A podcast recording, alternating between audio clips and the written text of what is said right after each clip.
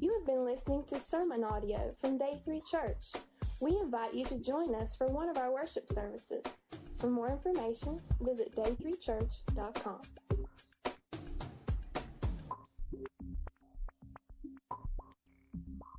Who as a child ever enters into an endeavor like a lemonade stand and they turn it into a career?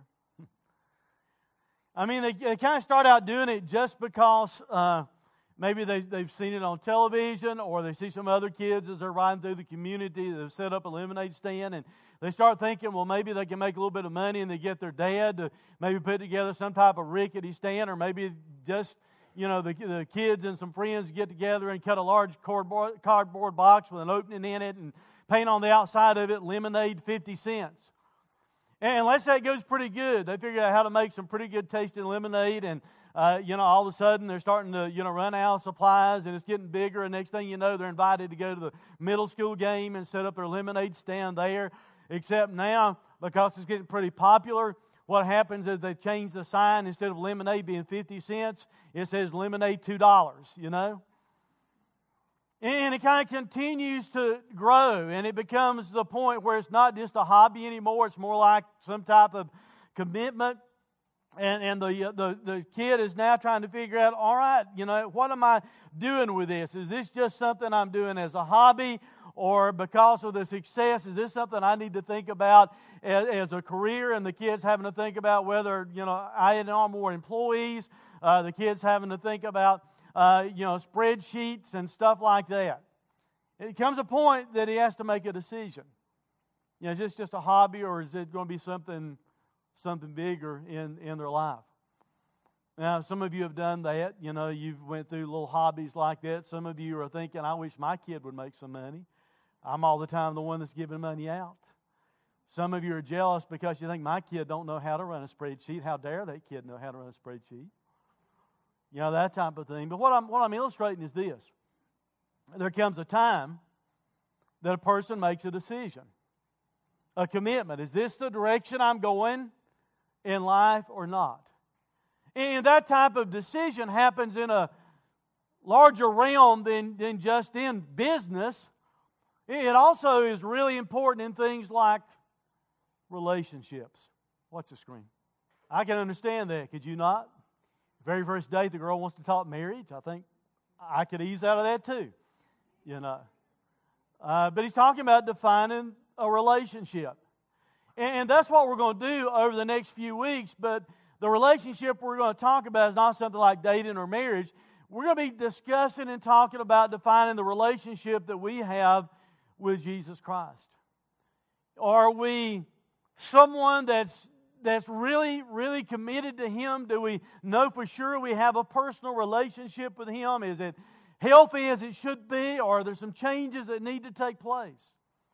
Now, I understand some of you might be here, and you might even be your first time, and maybe you came, just because somebody invited you. Maybe you're not too sure about this church thing and Jesus stuff, and you're not really ready to, have a DTR type talk to define the relationship with Jesus. You're just kind of hanging out, and I understand that.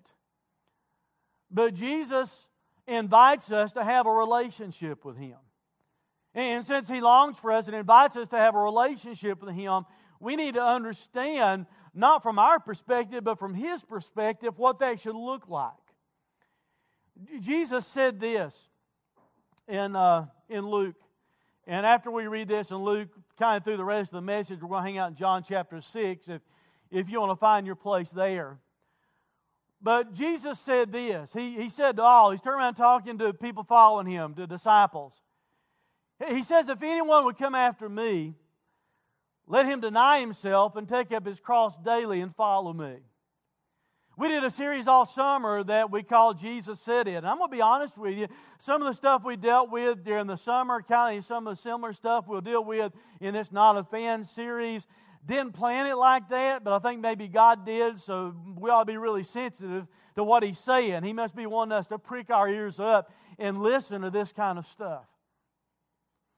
He's looking at people who are following Him, and He looks at them and He's telling them that involves some personal cost. That involves denying yourself. In other words, it's not all about you. It's not all about your life. It involves a cost, like taking up a cross daily and following me. I mean, that's something, the image of a cross, that brings to mind sacrifice. It kind of helps us to see that He's calling us to a deeper commitment. If you're committed enough to take up a cross and follow somebody, that's a huge commitment level.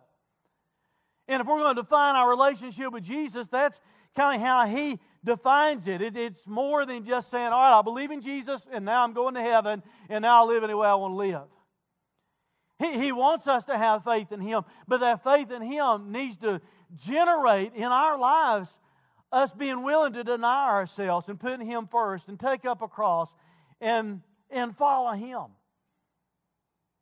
Some in this room, I hope, maybe are ready for the DTR talk.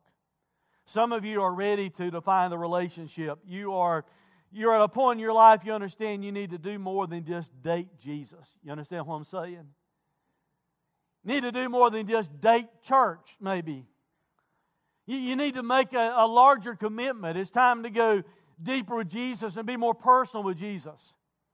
And I think some of you want to do that, so you're probably willing to buy in on the front end of this series that you want to be more than just a fan, that you do want to follow Jesus, that you do want to go deeper with Him. On the other hand, there's probably some of you that get a little bit shook up by that idea. And for me to say something about going deeper with Jesus and in commitment and denying yourself and taking up a cross and following Him, all that kind of stuff might freak you out just a little bit. And it might give you just a little bit of anxiety to think about that. Because you see, some of you are kind of comfortable where you are. You're kind of comfortable right where you are with Jesus. And maybe you show up because, you know, you like the coffee or the bagels or whatever you can get off the table, or you know, you like kind of being able to talk to people, or you like hearing the band rock out on a song, or you're wondering if I may have something funny to say during a message. And I'll be honest with you, we kind of do that stuff hoping you'll come, but that isn't where we want to leave you. We don't want you to be comfortable in just that kind of relationship. That's why we want to define the relationship further. Today we're talking about this. We're talking about being a fan or a follower. Are you a fan or are you a follower? Are you just a fan of Jesus or a follower? Now, before you answer that, I understand because of the churchy thing we do and we grow accustomed to it, especially in this area. You know, anyone that's got their name on a membership roll or whatever church will instantly say, oh yeah, I'm a follower of Jesus.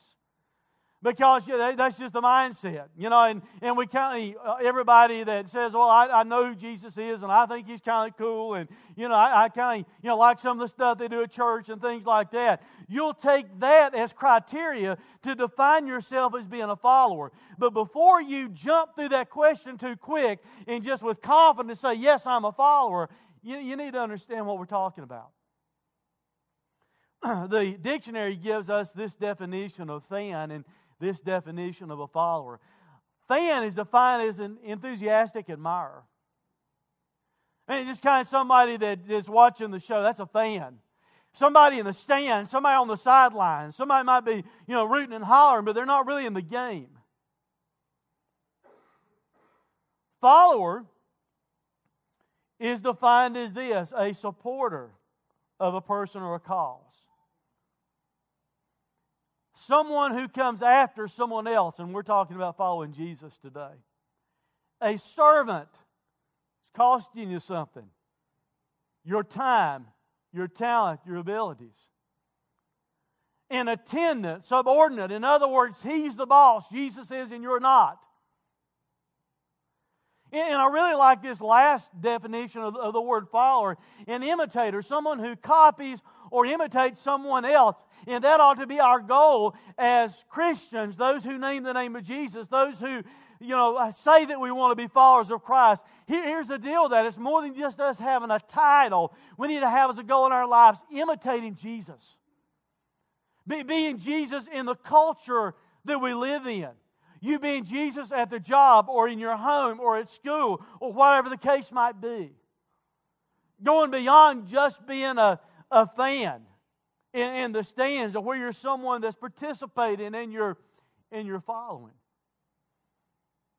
This past Friday night, I really wanted to go to the football game because I don't know what they've done to him at South this year, but all of a sudden they decided to beat everybody to death, it seems like.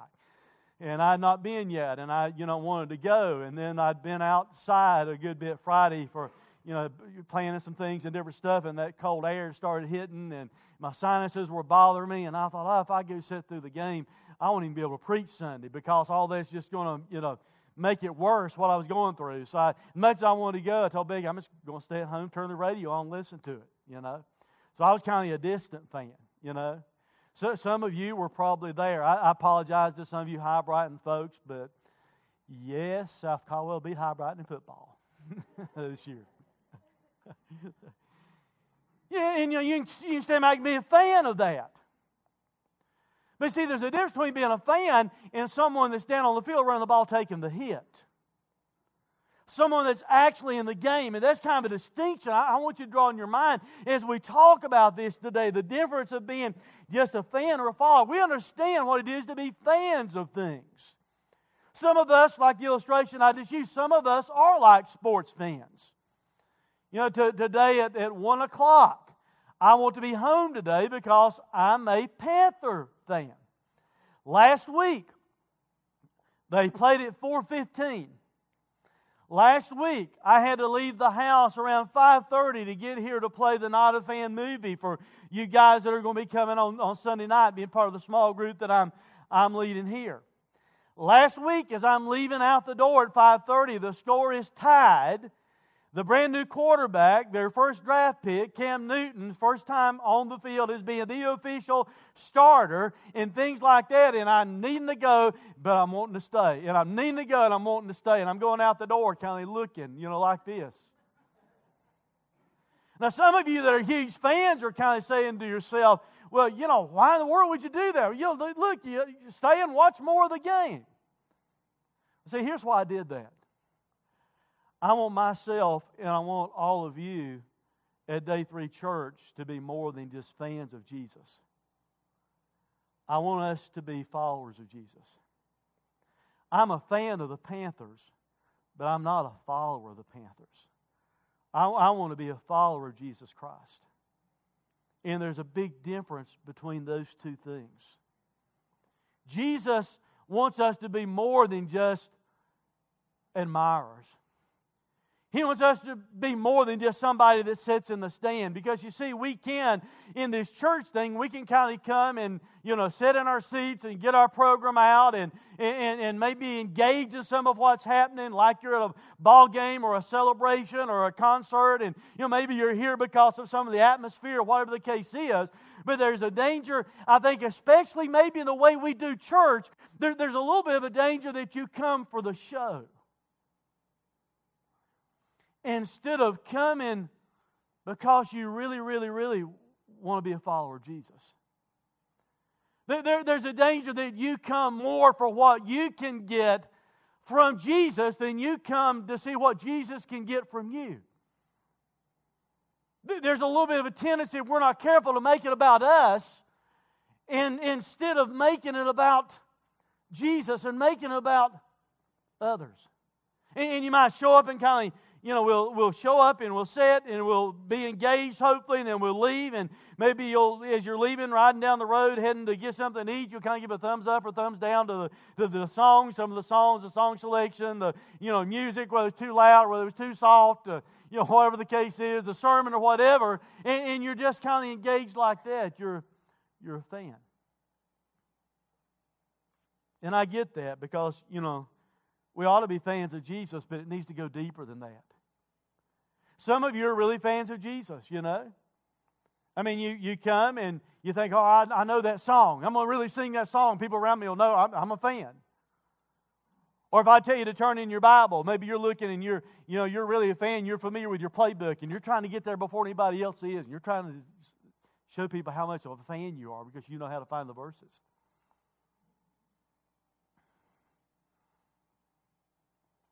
And you're a pretty good fan, but you stop short of really being a follower. So that's why today, and all through this series, we want to define the relationship that we have between ourselves and Jesus.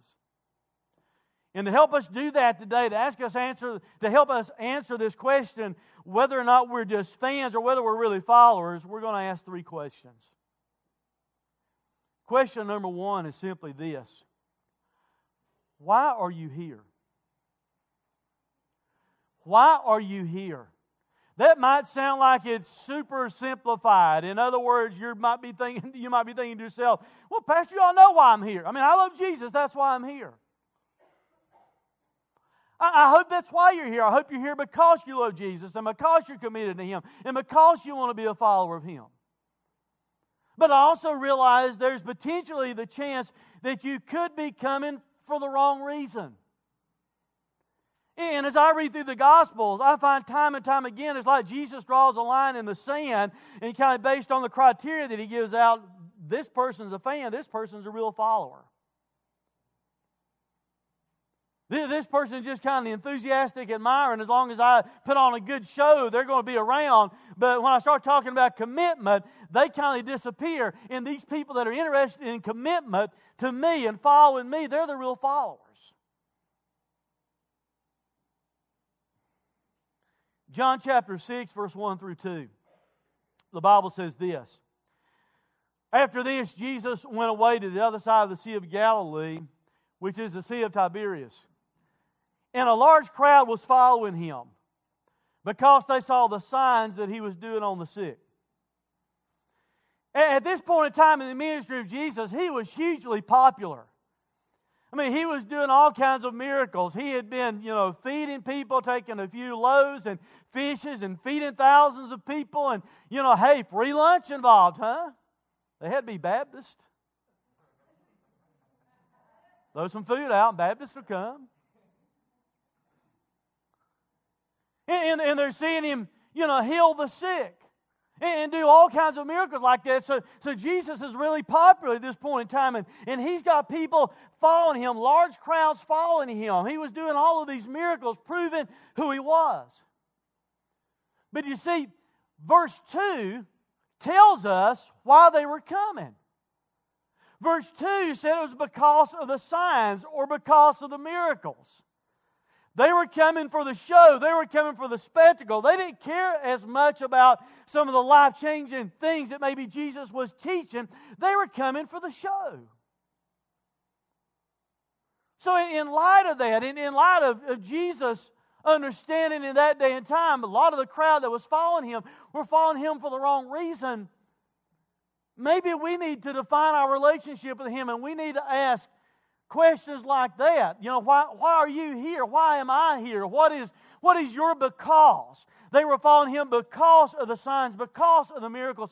What is your because? Why are you here? Because as I said a moment ago, maybe you come because, free coffee. I promise you it's not that great. I appreciate the guys that make the coffee. We're not giving you Starbucks. We just buy the cheap stuff. You might be coming, you can grab a bagel and, different things like that or whatever. You may be coming because of the chit-chat and the fellowship. You can stand out there and talk with some people before you come in. You may come because you like the band, you like hearing the drums and electric guitar and the bass and stuff like that, a little bit different than the choir robes and things like that. That's why you come. Hey, that doesn't mean they're wrong and we're right. We just do it different intentionally to reach people that they might not reach. But maybe that's why you come. Maybe you come because you can come in here and we have kids ministry taking place, so you can come in here and drop your kids off with somebody else and think, ha ha, I don't have to worry with that now. Or maybe you come because your kids have been and they like the cool rooms and the way the rooms are decorated and painted and things like that. Some of you may not even know this. One of our rooms upstairs, one of our kids' rooms upstairs actually has a volcano built in the corner. We can make it smoke. We don't make lava come out. We can make it smoke if we want to. I mean, kids kind of think that's cool. They come in and think that's neat. We don't tell them, but here's the real reason we did it. There's a door on the side of it. If your kids are too mean, we're going to chunk them in the volcano. I'm just joking. But maybe that's why you're here. Maybe that's why you're coming. And you're not really coming for the real reason, for the right reason. Maybe you're coming just because you're kind of like a fan of Jesus. And that's why I think we need to define the relationship a little bit. Jesus did that with his followers, with people who were following him. He said things that really caused them to evaluate their relationship, their commitment level. Look at an instance of that here in John 6. Later on in the chapter, we find Jesus saying these things that kind of really forced people who were maybe comfortable with where they were following Jesus as a fan to really define their relationship a little bit more. Look at these things that Jesus said. Jesus said, "I'm the living bread that came down from heaven." Now remember what he's done. Just a little while before this, he's taken loaves of bread and he's multiplied them and fed, 5,000 men plus women and children, okay? Now he's got all this crowd following him. He turns around and he looks at him and says, "I'm the living bread that came down from heaven. If anyone eats of this bread, he will live forever. And the bread that I will give for the life of the world is my flesh." Now, until you get to that last word, it kind of sounds, all right, that's a little bit cool. I understand what he's saying. He's been feeding us bread and stuff like that. He can make it happen. And then all of a sudden he gets down to the end of it, and he says, "I will give for the life of the world my flesh." And it starts to get a little weird, doesn't it? Now, honestly, if you're in a crowd somewhere and somebody turns around and starts talking to you, and they start telling you that I'm the bread of the world and you need to eat my flesh, I'm telling you, you think it's a little bit weird. Look what else he says. "The Jews then disputed among themselves, saying, 'How can this man give us his flesh to eat?'" Now let me point out something. Jesus, God in the flesh, right? Jesus knew what was going on, right? He knew what they were debating. He knew what they were thinking even. Didn't even have to hear him say it. He knew it. So Jesus had already pushed their buttons a little bit. I want you to notice that Jesus does not say, "Oops, I've kind of offended them. I better straighten it out. Don't want them leaving. Don't want them walking away. I better straighten it out." Instead, look what Jesus does. Jesus understands what they're debating among themselves. So Jesus said to them, "Truly, truly, I say to you, unless you eat the flesh of the Son of Man," and notice what he says now, "and drink his blood." Man, it's getting more weird, isn't it? I mean, put yourself in the crowd. Somebody starts talking and saying, "Unless you eat my flesh and drink my blood," I'm telling you, a little bit weird. Would have been to them. That's why they're having this debate. He says, unless you do that, unless you eat my flesh and drink my blood, you have no life in you. "Whoever feeds on my flesh and drinks my blood has eternal life, and I will raise him up in the last day, for my flesh is true food, and my blood is true drink." So Jesus, knowing full well how they're taking what he said, takes it a step further, a step deeper. He's not trying to please the crowd. He's not trying to just make, more fans.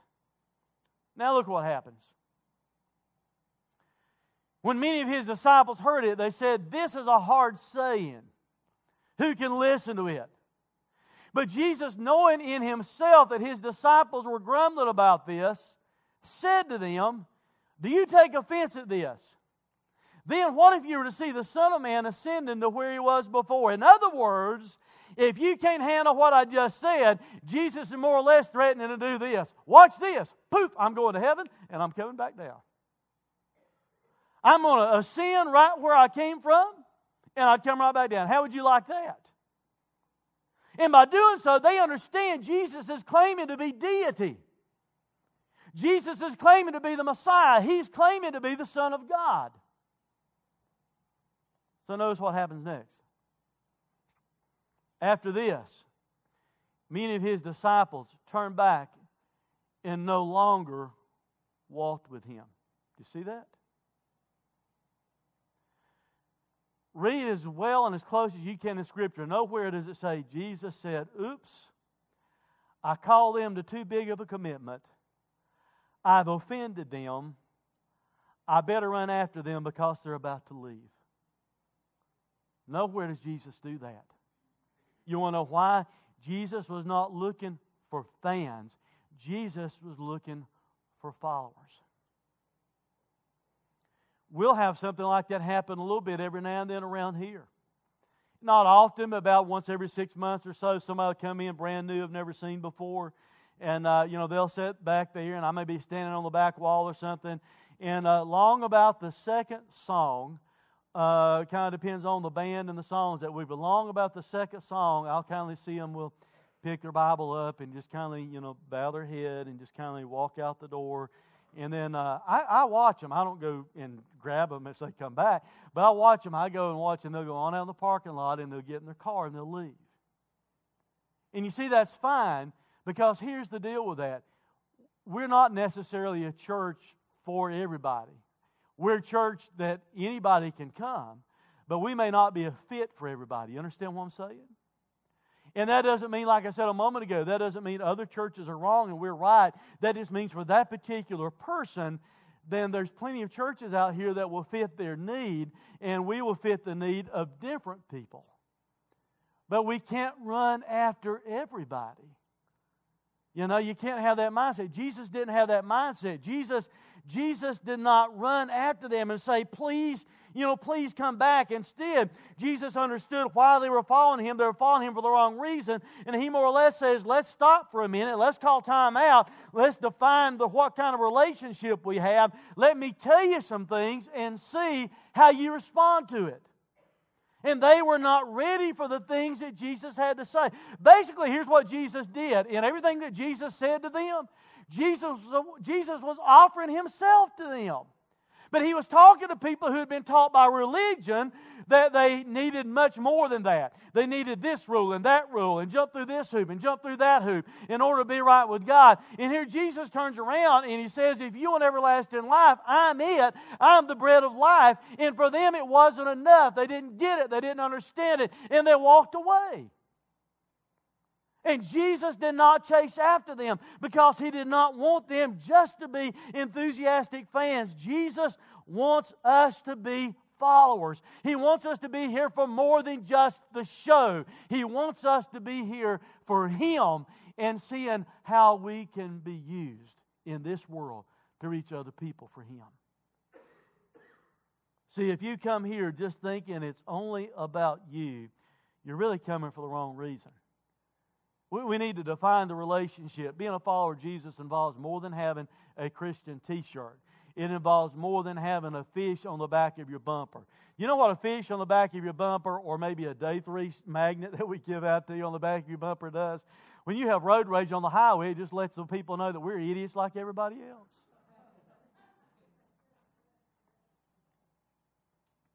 That doesn't make us a true follower of Jesus just because we have these symbolisms attached to our lives.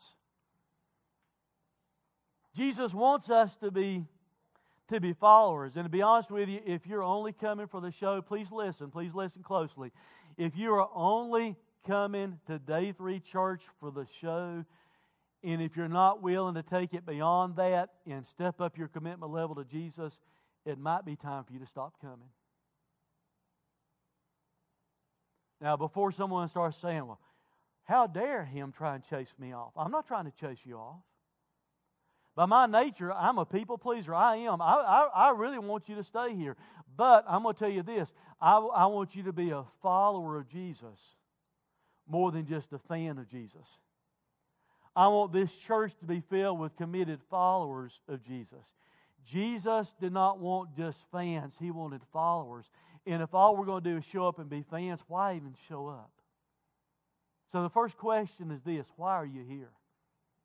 Second question we need to ask ourselves as we try and define the relationship with Jesus today is this: are you all in? Are you all in? In other words, lock, stock, and barrel, have you bought in to Jesus Christ, to being a follower of him? Have you bought in to the church stuff? Are you all in with him? Not just partially in, not just someone that kind of, comes and enjoys the show, because you see, Jesus wants commitment from us. We read the verse in Luke a few minutes ago. He wants us to deny ourselves, quit making it about us. He wants us to pick up a cross and follow him. Jesus calls us to commitment.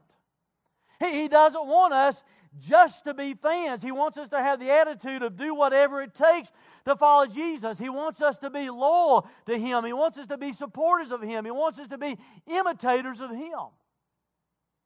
So I want you to notice what Jesus does after the crowd walked away. Jesus turns to His disciples after this huge crowd had walked away.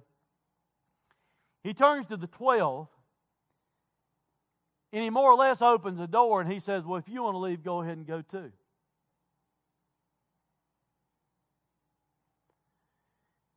He said to the 12, do you want to go away as well? I mean, it's like an open door. Jesus threw out a thing about a huge commitment, about how important it was to follow Him, about the importance of who He is, and the commitment level of buying into following Jesus, not just being a fan, and a whole crowd walks away. Be a convenient time just to slip away with the crowd, wouldn't it? But He's been talking about denying yourself, taking up crosses. I tell you, it'd be a good time to slip away. But instead, they stay, and Jesus turns and looks at them, and He said, are you going to go away also? In other words, are you all in? I want you to notice what Simon Peter said. Simon Peter answered Him, Lord, to whom shall we go? You have the words of eternal life, and we have believed and have come to know that you are the Holy One of God. Can I paraphrase that? More or less, Peter said this, Jesus, we're all in. There's nowhere else for us to go, no one else to turn to. You're it. We believe you're the Messiah. We believe you're the Holy One from God. We believe you're the one that has the words that we need. We're buying all into it. We're all in. Jesus just had a crowd walk away, and then He runs the risk of chasing the rest of them off. But they're not just fans. Now, one was, and we'll talk about him near the end, but as far as Simon Peter was concerned, he thought, man, we're all in. And that's what he said. Judas, we'll talk about him in a few minutes. But the disciples, more or less, were saying, listen, we're all in. And see, that's where we have a problem with the commitment level, I think, when it comes to church and it comes to follow Jesus. We like to have this. Instead of having an absolute commitment to Jesus, we kindly like to have selective commitment. We kind of like to have the right to pick and choose where we want to follow Jesus and where we don't want to follow Jesus. But you see, here's the problem with that. Jesus is the manufacturer of Christianity. And He gives it to us as He wants us to have it, not for us to pick and choose. We live in a culture where we pick and choose. So that's we carry it over erroneously sometimes into church. Some of you will buy automobiles, like a brand new car from the manufacturer. And they build it and design it kind of the way they intended it to be. But because of personal taste and things like that, some of you will start to change it a little bit. You might, put, darken the windows a little bit, where somebody can't see in. Or you might go buy these huge chrome wheels and tires to put on it because you want to be kind of distinctive or change the exhaust out. I mean, some of these exhaust anymore. I hear something coming in the distance and zoom right on by, and I'm looking for a motorcycle, and it's a Honda coming through with an exhaust that big around, and, they've put nitro inside the car and everything like that. Or some of you change out the sound system because you want all the people in your neighborhood to know when you come home at 12 o'clock at night that it's you. Because they can hear it bumping and thumping all the way down the road or at a stoplight. You want people 10 cars away to be looking in the rearview mirror thinking, who's doing that? And we'll do that. We'll customize things about cars, Customize paint jobs and everything. Like the way yours painted, got some weird idea. Talk to Brad. He'll paint it weird for you, won't you? The problem is this. There's not anything wrong with customizing your car. The problem is there's everything in the world wrong with customizing Christianity. We don't have the right to pick and choose. All right, I like this part, and Jesus, I think I'll do that, but Jesus, I don't really like that part, and I think I'll just kind of set it aside. We don't have that as an option. And yet we do it. We'll have attitudes like this. Say things and think things like this. Bring up some statements on the screen here that we'll kind of oftentimes think or say, you know. I'm going to follow Jesus, but I'm going to kind of pick and choose the areas in which I want to follow Him. If I like it, I'd like that part, I'll do. If I don't, then I won't. Or attitudes like, well, I'll follow Jesus, but don't ask me to forgive the person that hurt me. I'm not going to let go of the resentment. I'm not going to let go of the bitterness. I deserve that because of what they did to me. Or other attitudes like this. I'll follow Jesus, but don't talk to me about my money. I worked hard for that money. Now, let me stop for a minute. This is not a message on tithing at all, but can I point out something to you real quickly about that type of attitude? It all belongs 1,000%, 1,000,000% to Him. All of it. And the deal with tithing and giving to start with, it's a faith-based thing that He wants us to participate in. He wants us to show God that we trust Him, that He can take that 90% in our lives and do more than we can do with 100%. Because, it does. It takes money to support missionaries and do church stuff and everything like that. And part of an all-in commitment to Jesus also involves our wallet. It also involves things like our sexual purity. I'll follow Jesus, but don't tell me to abstain from these sexual desires. I can't help the fact that I have these desires. You know what? That's true, and God knows it. He's the one that created you. He's the one that made you. He's also the one that tells you how to fulfill that desire. That's in the realm of marriage. Don't ask me to abstain. I'm a follower of Jesus, but that won't stop me from getting what I want. That's the kind of attitudes that people convey. Well, I will follow Jesus, but only in the areas that are comfortable, only in the areas that I agree with. I'm a Christian, but I'm not all in, is more or less what you're saying. You see, the problem with those kinds of attitudes really boils down to this. If that's how you're thinking, you're just a fan of Jesus and you're not a follower. Because you're operating your life on a whole wrong set of standards. As though you know more than God knows. As you know what's best for your life more than what Jesus knows for your life. You understand that Christianity is not a buffet bar to where you pick and choose? You understand that? Don't look at me like you've never been. I can tell some of you've been. You used to be able to tell that I've been, huh? You go to a buffet bar, and it's got all this food spread out, you know?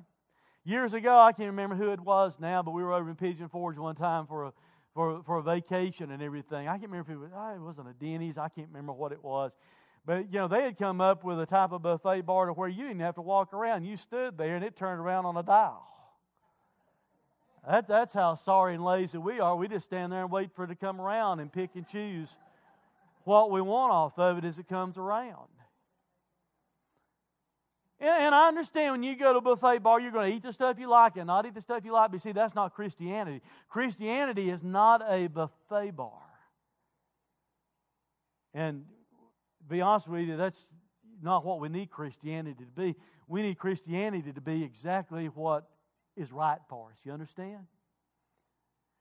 You're going to get sick and tired. I can't help where I'm living my life. So where I live my life is illustrations I kind of, have that are real to me. You know, for me right now, I don't need a buffet bar. I need it limited down to what's right for me, the right stuff I'm supposed to eat. Now, some of you, since I brought that up, you're wondering, I went to the doctor this past week, and if you're not on Facebook, you've not seen any of it. I've lost 42 pounds. He took me off of blood pressure medicine I've been on for like 18 years. He took me off of triglyceride medicine that he'd had me on for about 5 months. Told me to keep doing what I'm doing, more or less. So I'm just using that for an illustration. I appreciate your prayers and everything. Pray all of a sudden now that I feel relieved a little bit. I don't go the wrong way and go to the buffet bar when I need what's right for me. You and I as Christians need what is right for us. We don't need to pick and choose whatever part of it we think we like. Christianity is not even a democracy to where we vote on it.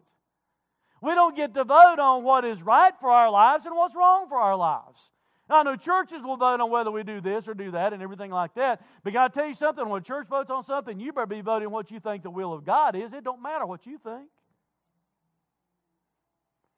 And when it comes to Christianity, I don't have the right and you don't have the right to say, oh, I like this, I'm going to vote for it. I don't like this, I'm going to not vote for it in my life. That's not what Christianity is. Christianity is something that we need to go all in with if you're going to be a follower instead of a fan. We've asked two questions so far. Question number one, why are you here? And if you're here for the wrong reason, that pretty much would answer the question if you're all in. Because if you're here for the wrong reason, you're not all in. There's a third question we need to ask as we try and define today whether we're fans or followers. Third question is this: have you made it your own? Have you made it your own? Talking about your faith. Have you made your faith your own? In other words, is it personal between you and Jesus? Or do you have some kind of faith that you have just adapted to or you have associated with because your mother or daddy wanted you to? Or your girlfriend or your boyfriend wanted you to? You know, maybe you showed up at church for the wrong reason simply because somebody made you come. As a child, you were made to come. And then maybe when you got to be a teenager, old enough, you can have your own license, your own vehicle, and you kind of went away from church for a little while because they couldn't make you go then, you thought.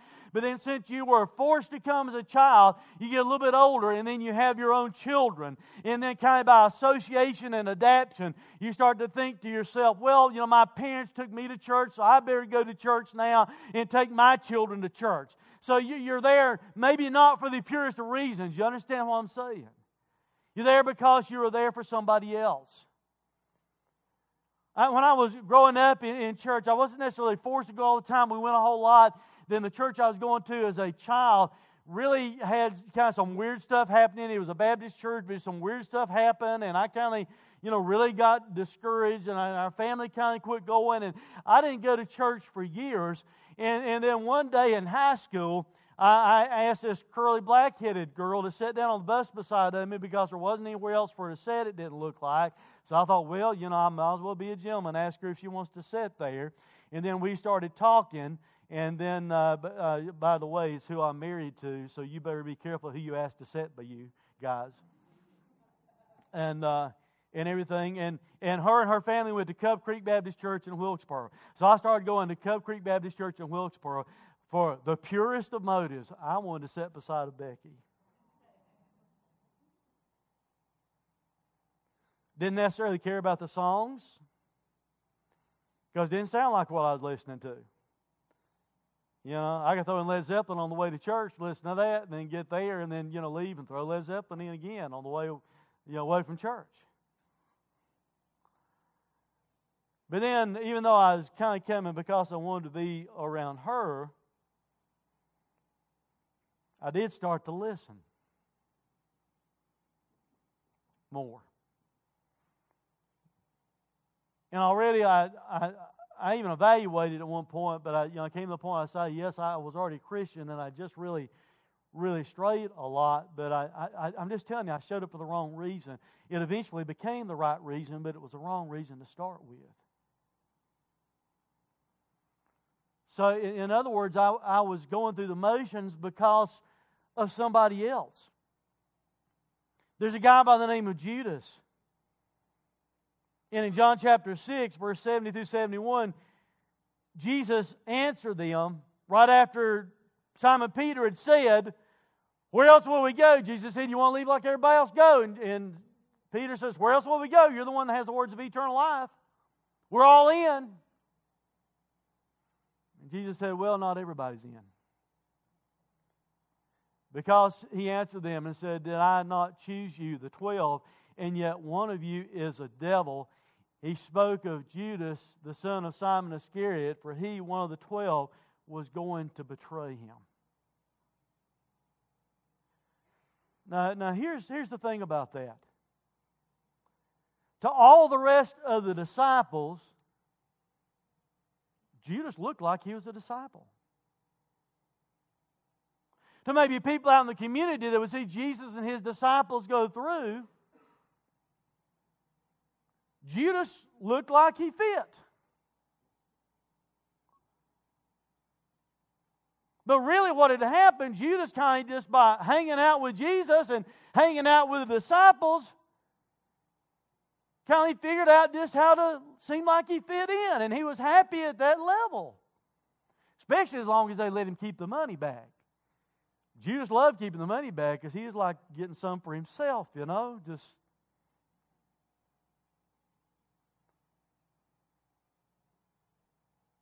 But Judas would have been a fan. He wasn't a follower. He had not made his faith his own by association with the other disciples. He looked like a disciple. He kind of learned how to do disciple type stuff and, you know, walk the walk and speak the lingo and everything like that. But Jesus said he was a devil. And he's going to be the one that betrays Jesus. Judas had not made it his own. And you see, that's my concern in church. Not just our church, but any church.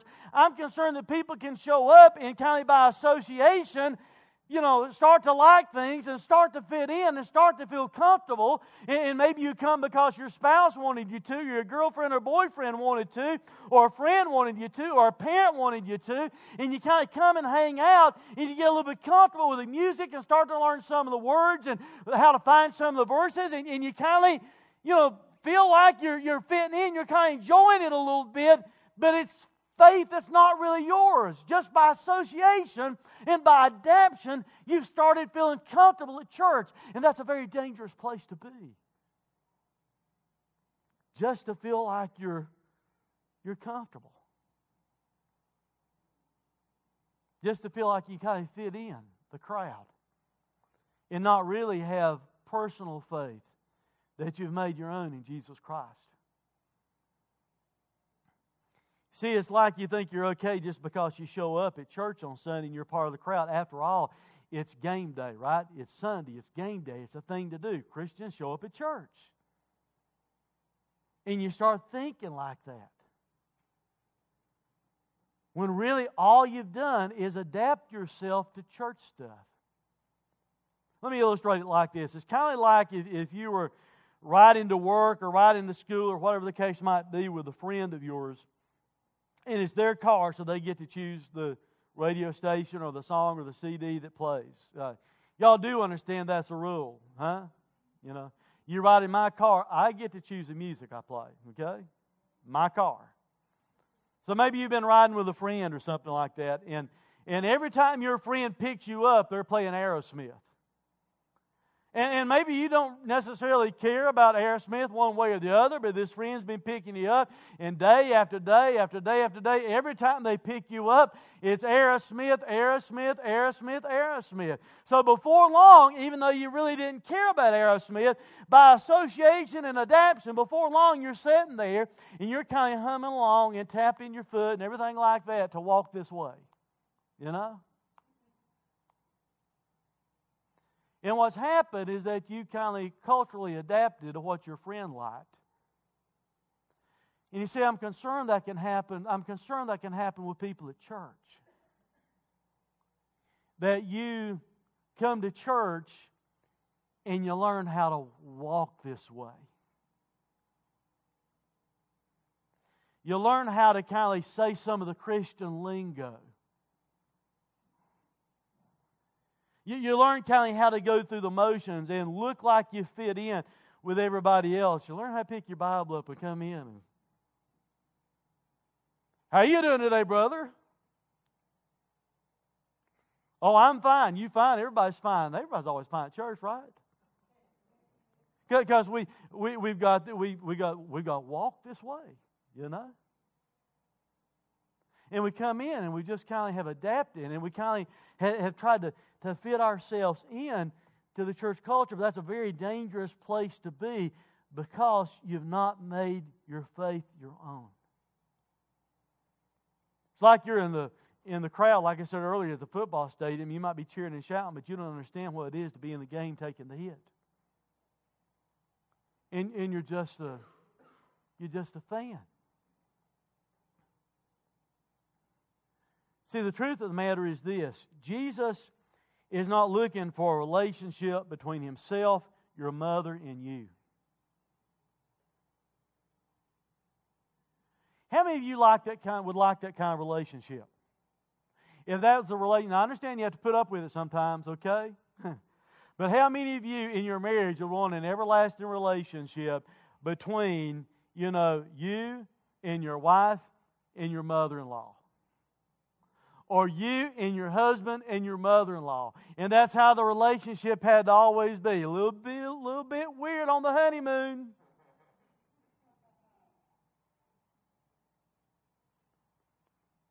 Jesus isn't interested in a relationship between you and your friend and him, or you and your parent and him, or you and your girlfriend, or you and your boyfriend and him. Here's the thing about this. Jesus wants a personal relationship with you. He wants your faith to be your own. And that's maybe why Jesus said something like this. Now great crowds accompanied him, and he turned and said to them, he's defining the relationship again. If anyone comes to me and does not hate his own father and mother and wife and children and brothers and sisters, and yes, even his own life, he cannot be my disciple. In other words, Jesus is saying this, I have to be first. I have to be more important to you than just what your parent wants, or your wife wants, or your boyfriend or girlfriend wants, or a friend wants. I want a relationship with you. I have to be more important than the relationships you have with other people. I have to be more important than even your own life. That's what Jesus calls for. That's how he defines a relationship. Jesus Christ in first place, period, in our lives. And whoever does not bear his own cross, that thing of commitment again, costing you something, and come after me, cannot be my disciple. Jesus wants you to make it your own. Jesus wants you to have a personal relationship with him. So in these weeks, as we go through this series, will you be honestly evaluating and asking yourself this question? Am I just a fan, or am I a follower? And if Jesus shines a light on some things in your life that helps you to see there's some stuff you need to fix, you need to move beyond being a fan and become a follower, you be willing to do that. Let's pray.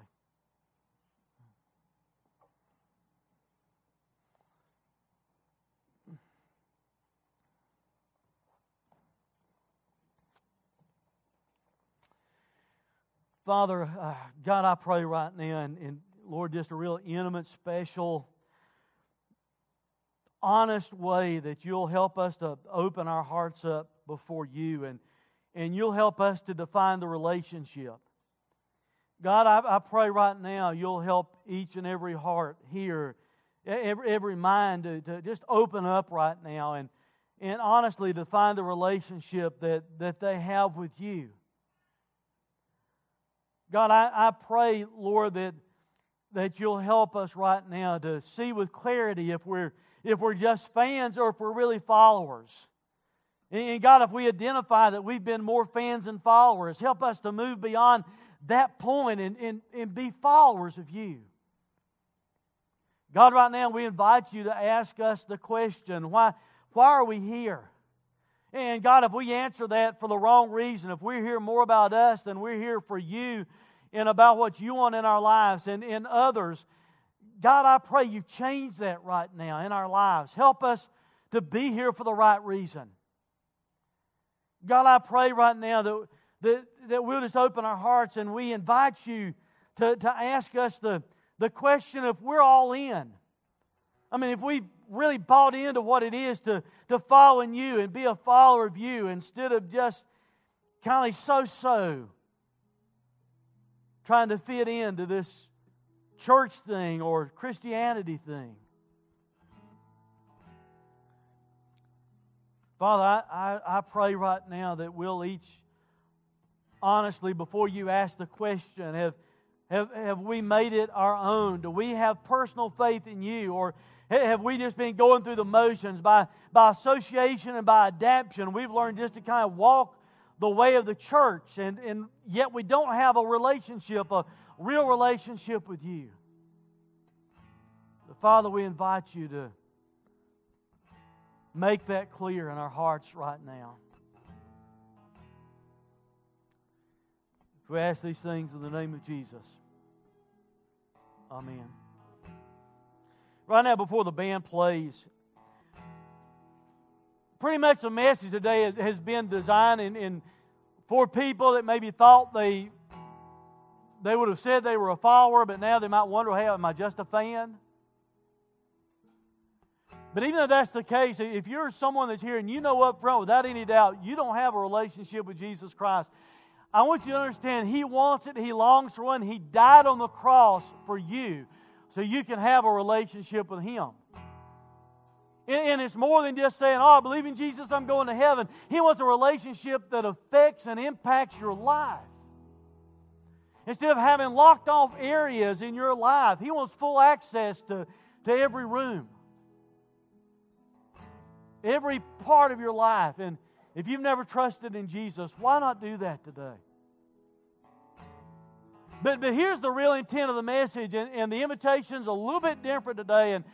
And I really prayed about doing this. I did it in the first service, and I'm not doing it just to try and, draw a response out, because if the only reason you would respond in just a minute in what I'm about to ask you to do is because I'm asking you to do it, then please don't do it. But if Jesus asks you to do it, please do it. This is going to be a serious series that we're in the book some of you are reading. I had somebody at the festival last night, Grant, that said, man, I've been reading the book, and said, I'm really wondering where I fit in. I mean, am I a follower or just a fan? So what I'm going to ask you to do in just a minute as the band starts to play, if you are willing to say, I am a follower of Jesus, without apology, I'm going to ask you to come to the front and stand. And you can worship as they lead the song right here from the front of the stage.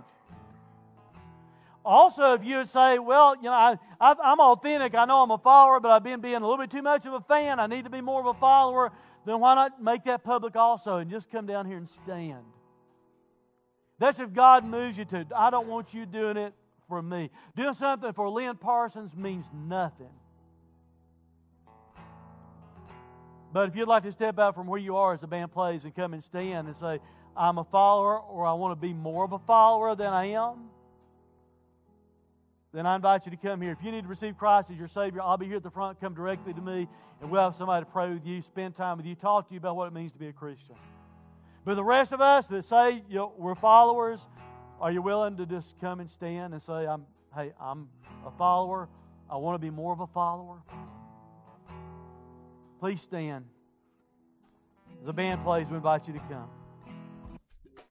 You are listening to sermon audio from Day 3 Church.